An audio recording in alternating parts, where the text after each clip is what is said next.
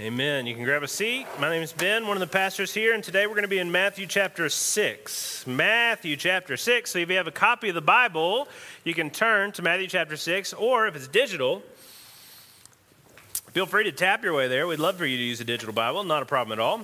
Apparently, it's not as good for you, but I don't know. I like having a digital Bible, I use mine mostly. Matthew chapter 6, as we continue thinking about anxiety. Now, we talked about it as a topic. What we're going to do this week and the next two weeks is sort of talk about it in a more direct way or things that you might be anxious about. I think the Bible can, can kind of be categorized as, as sort of addressing fear in three sort of broad categories, and a lot fits into these categories. And like I say, if you're going to have fear not be your most common um, command, then you're going to say it about a lot of different things. But broad strokes, there's a couple of different categories that we want to think about. And today we're going to start with money. Let's talk about how much money you got and whether or not you got enough. Do you have enough? I don't know. It never feels like you do, right? Like, if money gets you pleasure and money gets you security, do you have enough for either? I don't know that I've ever felt 100%. There's times when I don't think about it. So maybe at that time I'm not worried about it. But when I do think about it, you start to worry because money is supposed to help you with a lot of things that you really got to get knocked out. If you have kids, then you're thinking about what those kids are going to need as they go. At first, it's just tons of stuff and food constant food. That's really all they need for a long time. They just want more food. You think they want you. They don't. They just want the food that you have. And that's not cheap, but it's not that bad. And as they go, though, somebody says, Man, you know, we have three girls. And so people kept saying to us, Whoa, college for three and then three weddings. Wow, that's going to be expensive. And we're like, thanks, bro. Yeah, I appreciate that. I didn't have enough stress in my world. You had to bring that up. And it's true. We have to figure that out in some way. And you think, well, you're a pastor. Maybe you save on that part. Maybe, but maybe I have to invite all of you to the wedding. That's not going to be cheap. We're just going to have mints at that point. Um, we have expenses that are coming because we care about people that are dependent on us. We have expenses that are coming because we're not always going to be able to work. I don't know if you've ever thought about retirement and what that's going to look like and what number is needed for retirement, but that's a sketchy thought. I don't know how many of us even get to that thought because we get stuck at way earlier thoughts about whether we're going to have enough for way more short term goals, way more short term needs. I mean, this is not a cheap city to live in. If you add in uh, the cost of maybe some kind of medical bill that you've got, maybe some student debt, maybe some debt on something else, you got a car payment, and you're trying to figure out how to stay where you are, or maybe even gain a little bit more sort of financial flexibility Man, we're talking about something that can constrict your heart. How do we deal with fear about money? Last week, when we were talking about anxiety as a topic, as Eduardo brought up, we understand that anxiety is a good feeling in the sense that, though painful, it's telling us something we want to know about. We would rather have anxiety in order to see what we are anxious about and deal with it than not have anxiety and just blunder into all kinds of dangers. What it teaches us is that something that we love is in danger, that something that we love is, is under threat in some way. And so, what we talked about last week is that when you feel anxiety, your number one job, the first job that you're supposed to do, is to ask what it's anxiety about. If you just live with anxiety, okay, maybe you need to talk to somebody to help you try to get to a place where you can see. I've had this for a long time. It revolves around many different things. It's something that comes up chronically because it has to do with my view of myself or my view of the world or my view of the people that I love. Great, okay, let's dig into that. But if you get down to it, at some point you'll find that something that you love is under danger. Okay, well, once you see that, then the Bible gives us some resources for what to do about it because God doesn't see you as your own thing that's just got to go figure out your own problems. He sees you as one of His creatures. Yeah, you're in rebellion against Him, but, but He loves you. And for people that are Christians, what they've done is just say, like, I know I'm broken and I know you love me, Lord. Will you receive me into your kingdom? And, and God, by his grace, that's what he did through Jesus, was make a way for people who are far from him to come near. And so he grabs you and he holds you close. And so if you are a Christian, when you have that thing that you're scared of, you go to God with that fear. That's what the Apostle Paul modeled as we were looking at the end of Philippians last week When you feel anxiety, you got to examine it. But then, once you see it for what it is, you pray. Now, that sounds like denying anxiety, but that's the opposite of what we're talking about. I'm not saying deny the fact of it. I'm saying that once you see it, you take it to the one who can fix it. You pray. And then, as Paul continued to teach, what you do after that is you start thinking about things that are true and noble and right, pure and lovely and admirable and excellent and praiseworthy. You give your mind two things that you can think about that are right and good. And you trust over time that God can take care of God's stuff and that you only focus on you stuff. We talked about a counselor that brought up the idea of two circles a little six inch circle and then a big six foot circle. And what you got to do is realize that your little six inch circle of things that you can deal with is actually pretty small. Part of the problem, part of the reason that we feel so much anxiety sometimes, is that we think we're responsible for things that, of course, we could never have much of an impact on. So, how can we protect it? How can we deal with it? If that's anxiety as a whole, how do we start applying some of these ideas to specific things we're scared of, like having enough money? Well, Jesus taught about this, and maybe this is where most people go in their head if they're familiar with the Bible when they think about anxiety. This is one of the name, uh, main texts on anxiety. It's in Matthew chapter 6, and it's called the Sermon on the Mount because Jesus goes up onto a mountain and he preaches this sermon. I don't know, Sermon on the Mount. So, Jesus in the Sermon on the Mount gives three chapters of teaching, and in Matthew is probably bringing together lots of things Jesus said. He was an itinerant preacher that Jesus said in lots of different places. These were the words of Christ about things that people needed to hear. It's very rubber meets the road kind of stuff in the Sermon on the Mount. And one of the things he talks about is anxiety. He says in Matthew 6, go down to verse 25, Therefore I tell you, don't be anxious about your life. Okay. well, then he tells you why. Don't be anxious about what you are to eat or what you are to drink. Don't be anxious about your body and what you're going to put on. Is not life more than food and the body more than clothing? Look at the birds of the air. They neither sow nor reap, neither gather into barns, and yet your heavenly Father feeds them. Are you not of more value than they?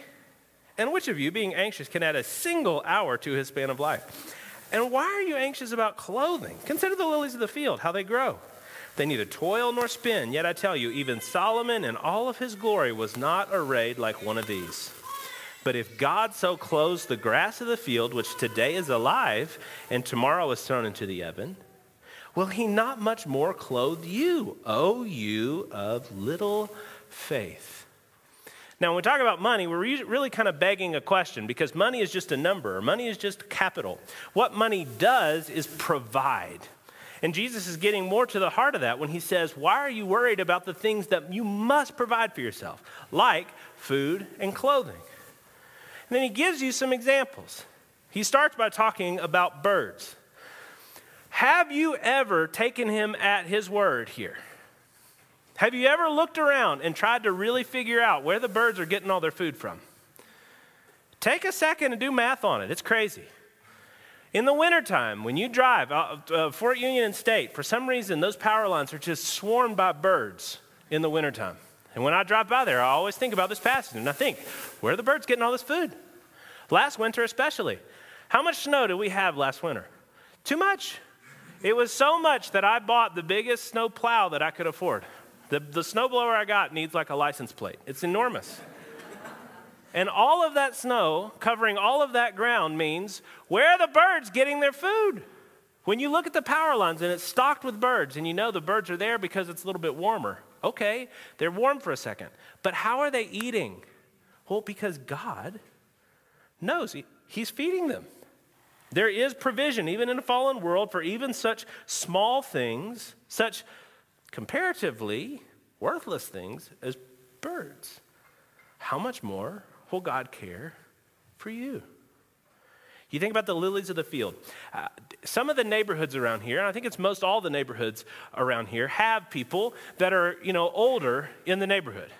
And I think there's a, just a large number of people that when they get to retirement, kind of cross that finish line and high five everybody, and then just decide they're going to put four or five hours a day into their yard.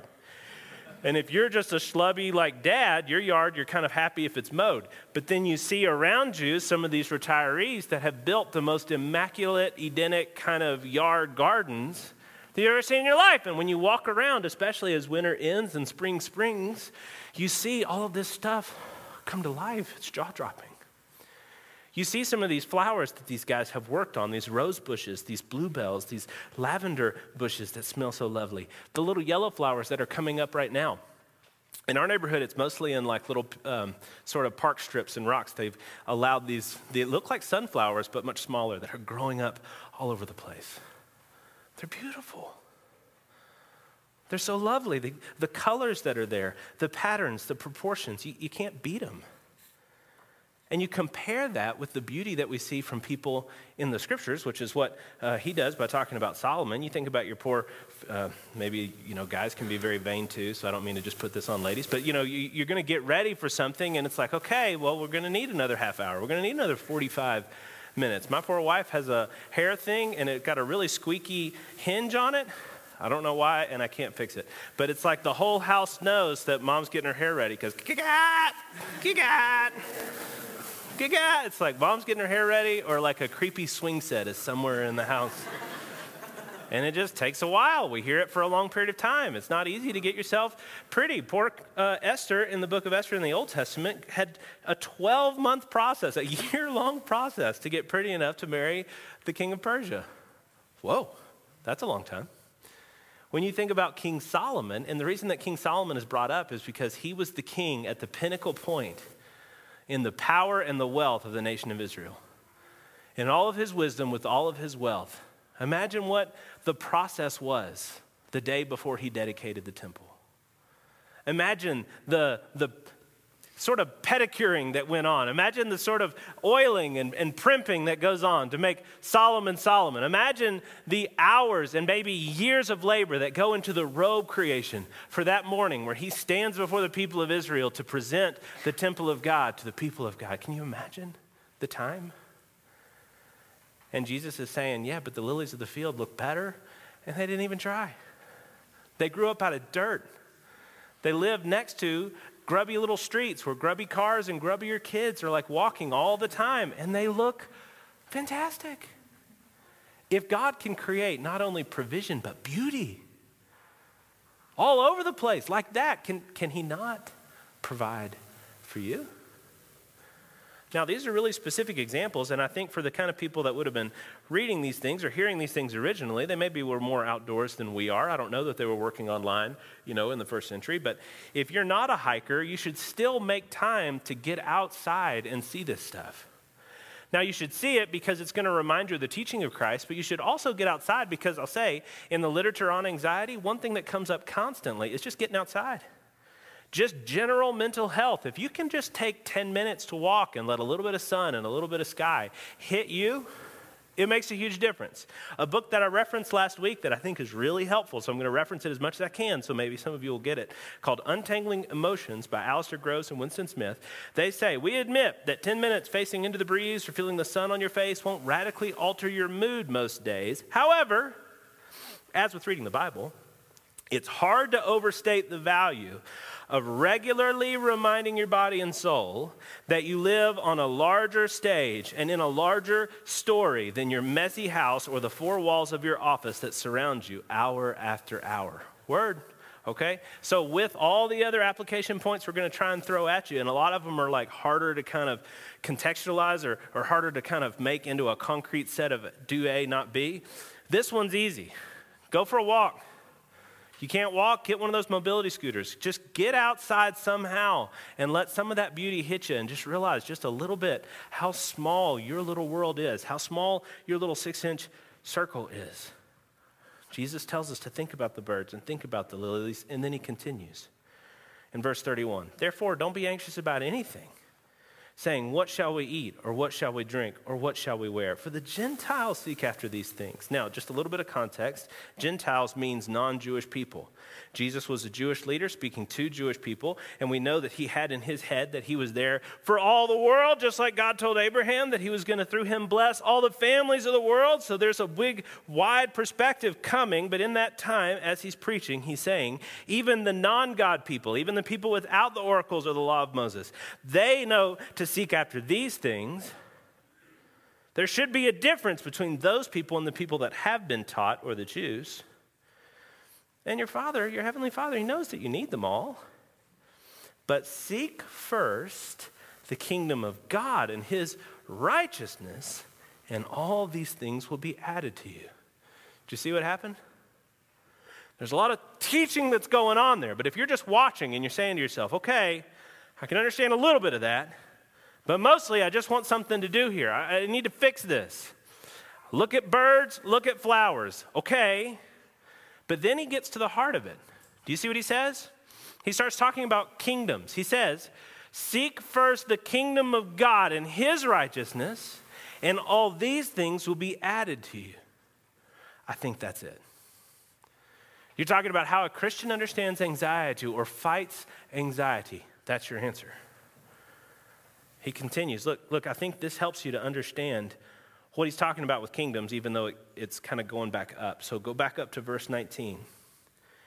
Do not lay up for yourselves treasures on earth where moth and rust destroy and where thieves break in and steal, but lay up for yourselves treasures in heaven for neither where neither moth nor rust destroy and where thieves don't break in and steal. For where your treasure is there your heart will be also.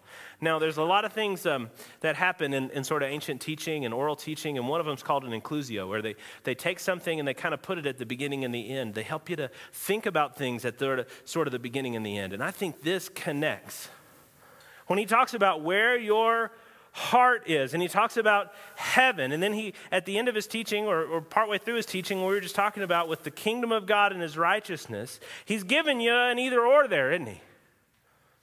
Jesus is saying you can have one perspective, or you can have another perspective.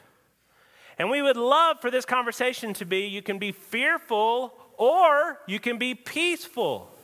But those are results. What he does is he gets to the root of it, he gets to the heart of it and says, You can have a perspective on this world which sees it as part of God's kingdom that's admittedly in rebellion and broken, but his, or you can see it as your kingdom. And that's really at the heart of his teaching here. There's two different kingdoms, and there's a lot of differences in them. If you were reading with me as, as Jesus is talking about it, he's talking about how you can store your treasures on earth, you can store your treasure in heaven, meaning your heart can be focused on, can care about, can think most about things that are on earth or things that are in heaven. You can have an earthly kingdom mindset, you can have a heavenly kingdom mindset. And what are the differences in these kingdoms? Well, he says that the heavenly kingdom is perfect but of course, the earthly kingdom is dangerous. It's riddled with problems. You got moth problems, you got rust problems, and you got thief problems. Those that we know are just, it's a, an analogy. he's, he's pointing to all the problems of this world. The kingdom doesn't have those problems, it's perfect. There's no rust there. There's, there's no thieves there. It's perfect. But, but this kingdom, this earthly kingdom, is riddled with problems. Another thing that we can see is, is that one of these kingdoms is everlasting and one of them falls apart. One of them is unassailable and the other is like a spider's web. You, you don't realize that you've hit it until you just feel it on you and it's already destroyed. You don't realize just how, because it's the earth that we know, it's the world that we know, you don't realize just how transient it is. There's a graveyard between where we live and the grocery that we go to driving by it yesterday, one of my kids, well, that's sad. And I was like, yeah, but it's also real. We can't not think about it, and death's one of our weeks that we're going to talk about. But this world, man, this world is a wisp of smoke. So, so why would we ever choose the terrible and frail kingdom instead of the perfect and permanent kingdom? Why would we ever make that choice? Well, there's one more difference in these kingdoms. See, one is God's kingdom, and one is your kingdom. Now, that's not really true, but it kind of is. The kingdom of heaven has a king already, and it's God. But this life and this world that you can try to make for yourself, you can tell yourself is yours. And that's the rub, isn't it? To live his way is to live his way. To live your way is to live your way. Do you see the rub? Do you understand the attraction to the frail kingdom, to the broken kingdom? See, when God says that you can be part of His kingdom and you can enjoy the security of His kingdom, it's like being adopted by a dad. Boy, that's great. He loves you and He's there and you can talk to Him, but He gets to tell you what to do. Like He sets the curfew and it's His car, you know, you can use it, but only when He says it's okay. Like what you give up in autonomy, you may gain fourfold in peace. But boy, it's hard to give up that autonomy, isn't it? What's it like when you leave home and then go back for the holidays? You just love that experience? yeah, it's great. They're great, of course. My parents are in the room. but we normally feel a bit of a hiccup about having to go back to the ways of this home rather than the very specific ways of your home.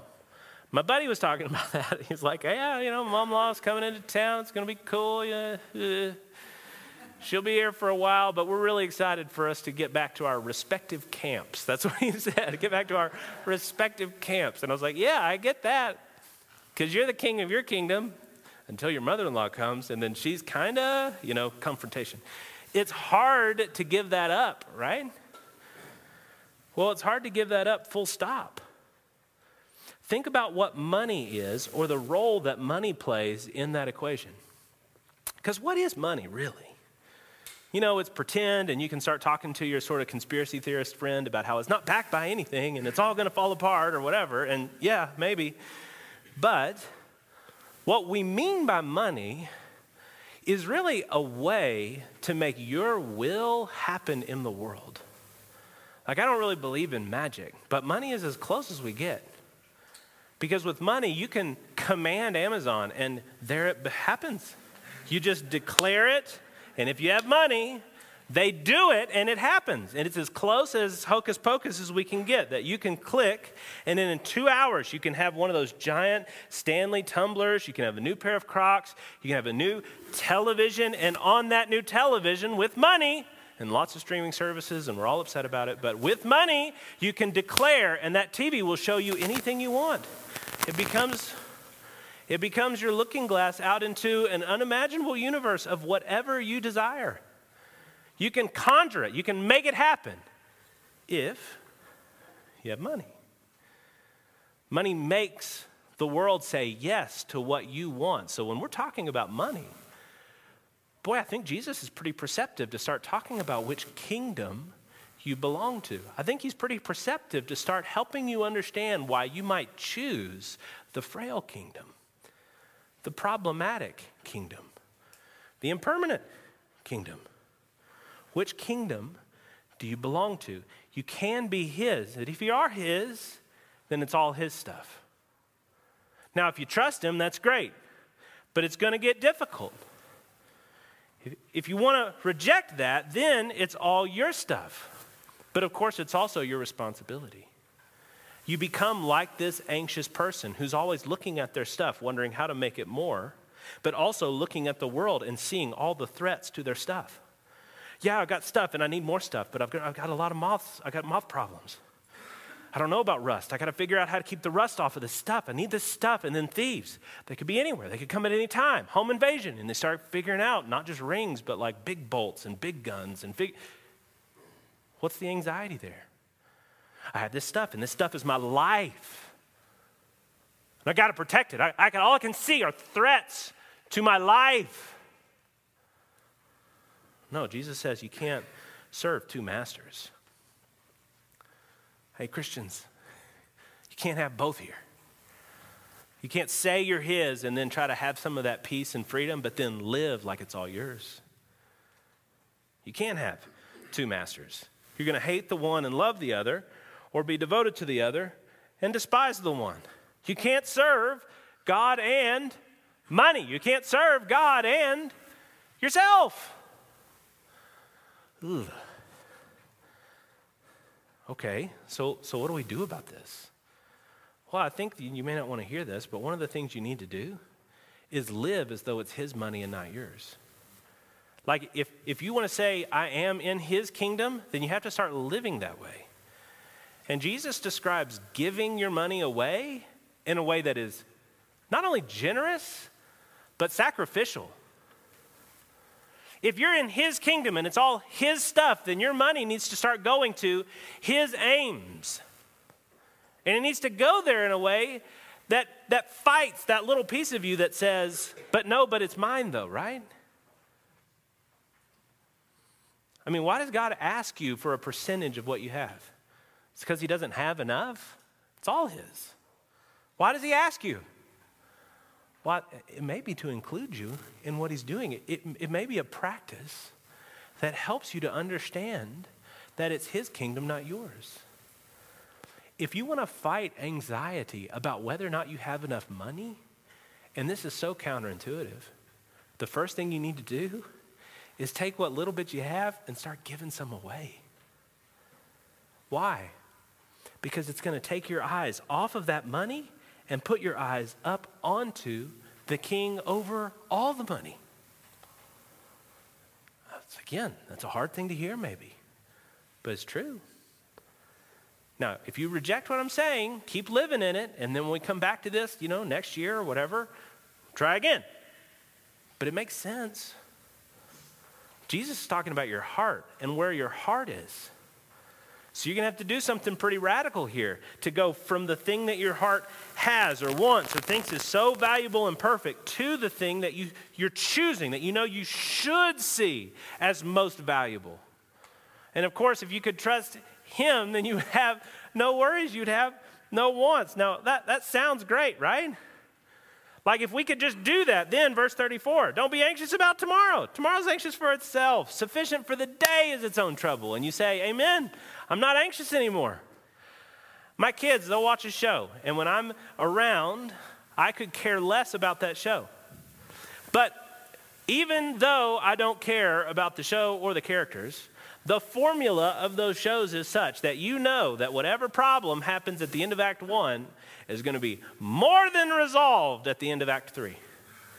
I don't care, so I'm not worried. But even if I cared, what happens to, you know, these brightly colored characters?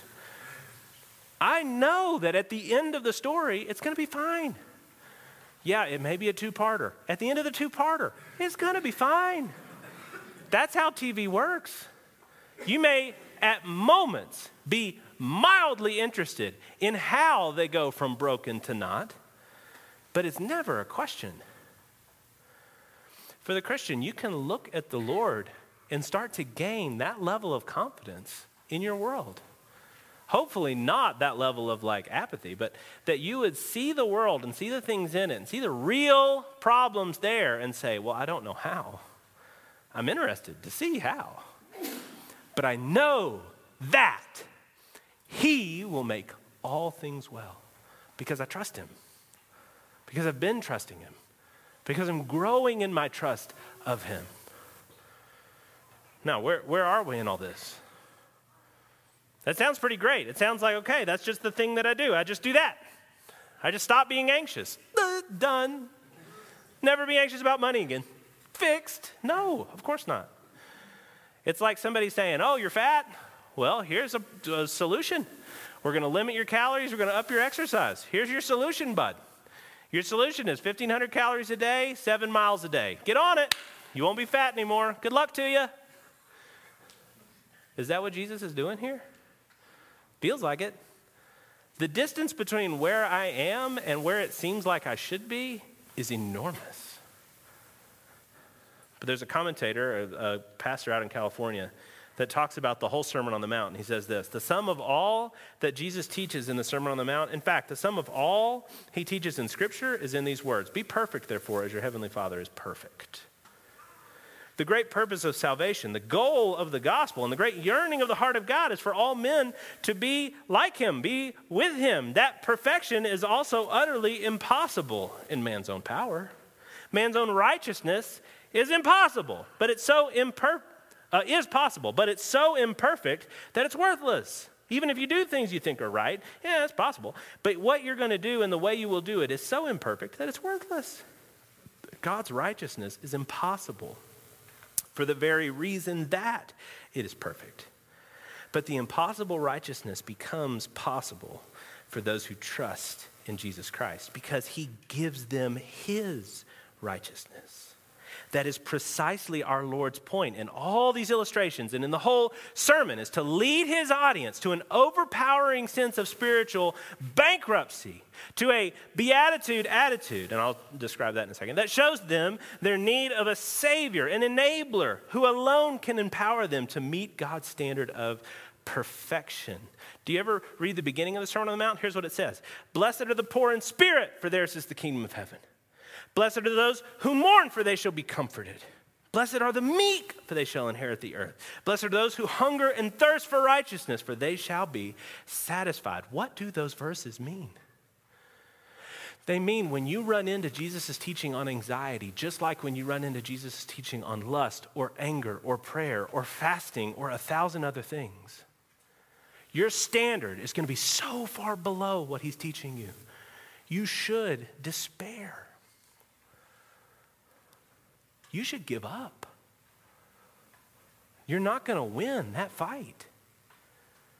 And if you do that, then you become somebody who feels like the first part of all these Beatitudes poor in spirit, mournful, meek, and hungering and thirsting for a righteousness you do not have.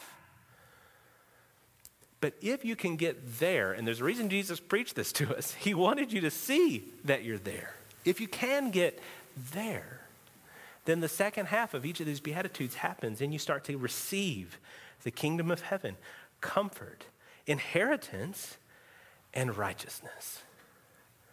How does that happen? Well, that's the gospel, friends. That's what we're preaching on all this stuff. If you want relief from anxiety, sure, go on more walks. Let's talk about budgeting, whatever. But if you want relief from anxiety, you have to go from your kingdom to His. You have to realize that you can't build a rival kingdom. You have to come into His kingdom, and you can only do that by His grace. So, so what do you do with Jesus? Listen, if, if you can trust Him for salvation, that's why Jesus came and died on a cross. He came to pay our penalty and provide his righteousness. So you and I, we get to receive his righteousness and hand him our guilt. We stand before God guilty, but not. Why not? Because forgiven. That's what he does on the cross, and he just gives it out freely. It's his pleasure and his great glory to just give it out freely for those who will trust in Jesus for their salvation. Now, if you'll do that, you may start to trust him for your provision as well. Isn't that crazy? But that transition can start to happen. So, so do you know him? If you do, do you, do you trust him? Are you doing things on a daily basis that help you to transition your heart from this riddled, temporary, impermanent, but kind of in quotes, your kingdom to what is the perfect? The unassailable, the absolutely impenetrable kingdom of God. Oh, I pray that you would. Let's pray. Lord God and Heavenly Father, we ask right now that you give us clarity on your word, that you give us clarity on the gospel, that you make us a people who have faith. And not just faith that you're going to feed us like the birds or clothe us like the lilies, but faith that if you save us because you love us, that no matter how broken this world is or how likely starvation may seem, one day all will be well. And all will be well. and all will be well. We can trust, Lord, the resurrection happened, and the kingdom to come will come. Will you make us a people who trust, Father? And as we trust, Lord, will you help us to not be anxious? And as we s- sort of start to grow in our, our trust and as we start to lessen in our anxiety, will you give us grace with ourselves for how long that process is? And maybe, Father, too, you, you'll help us to see other people and comfort them with the comfort with which you've comforted us. We pray now as we sing that you would take these things, write them on our hearts, and change our lives. In your holy name we pray. Amen.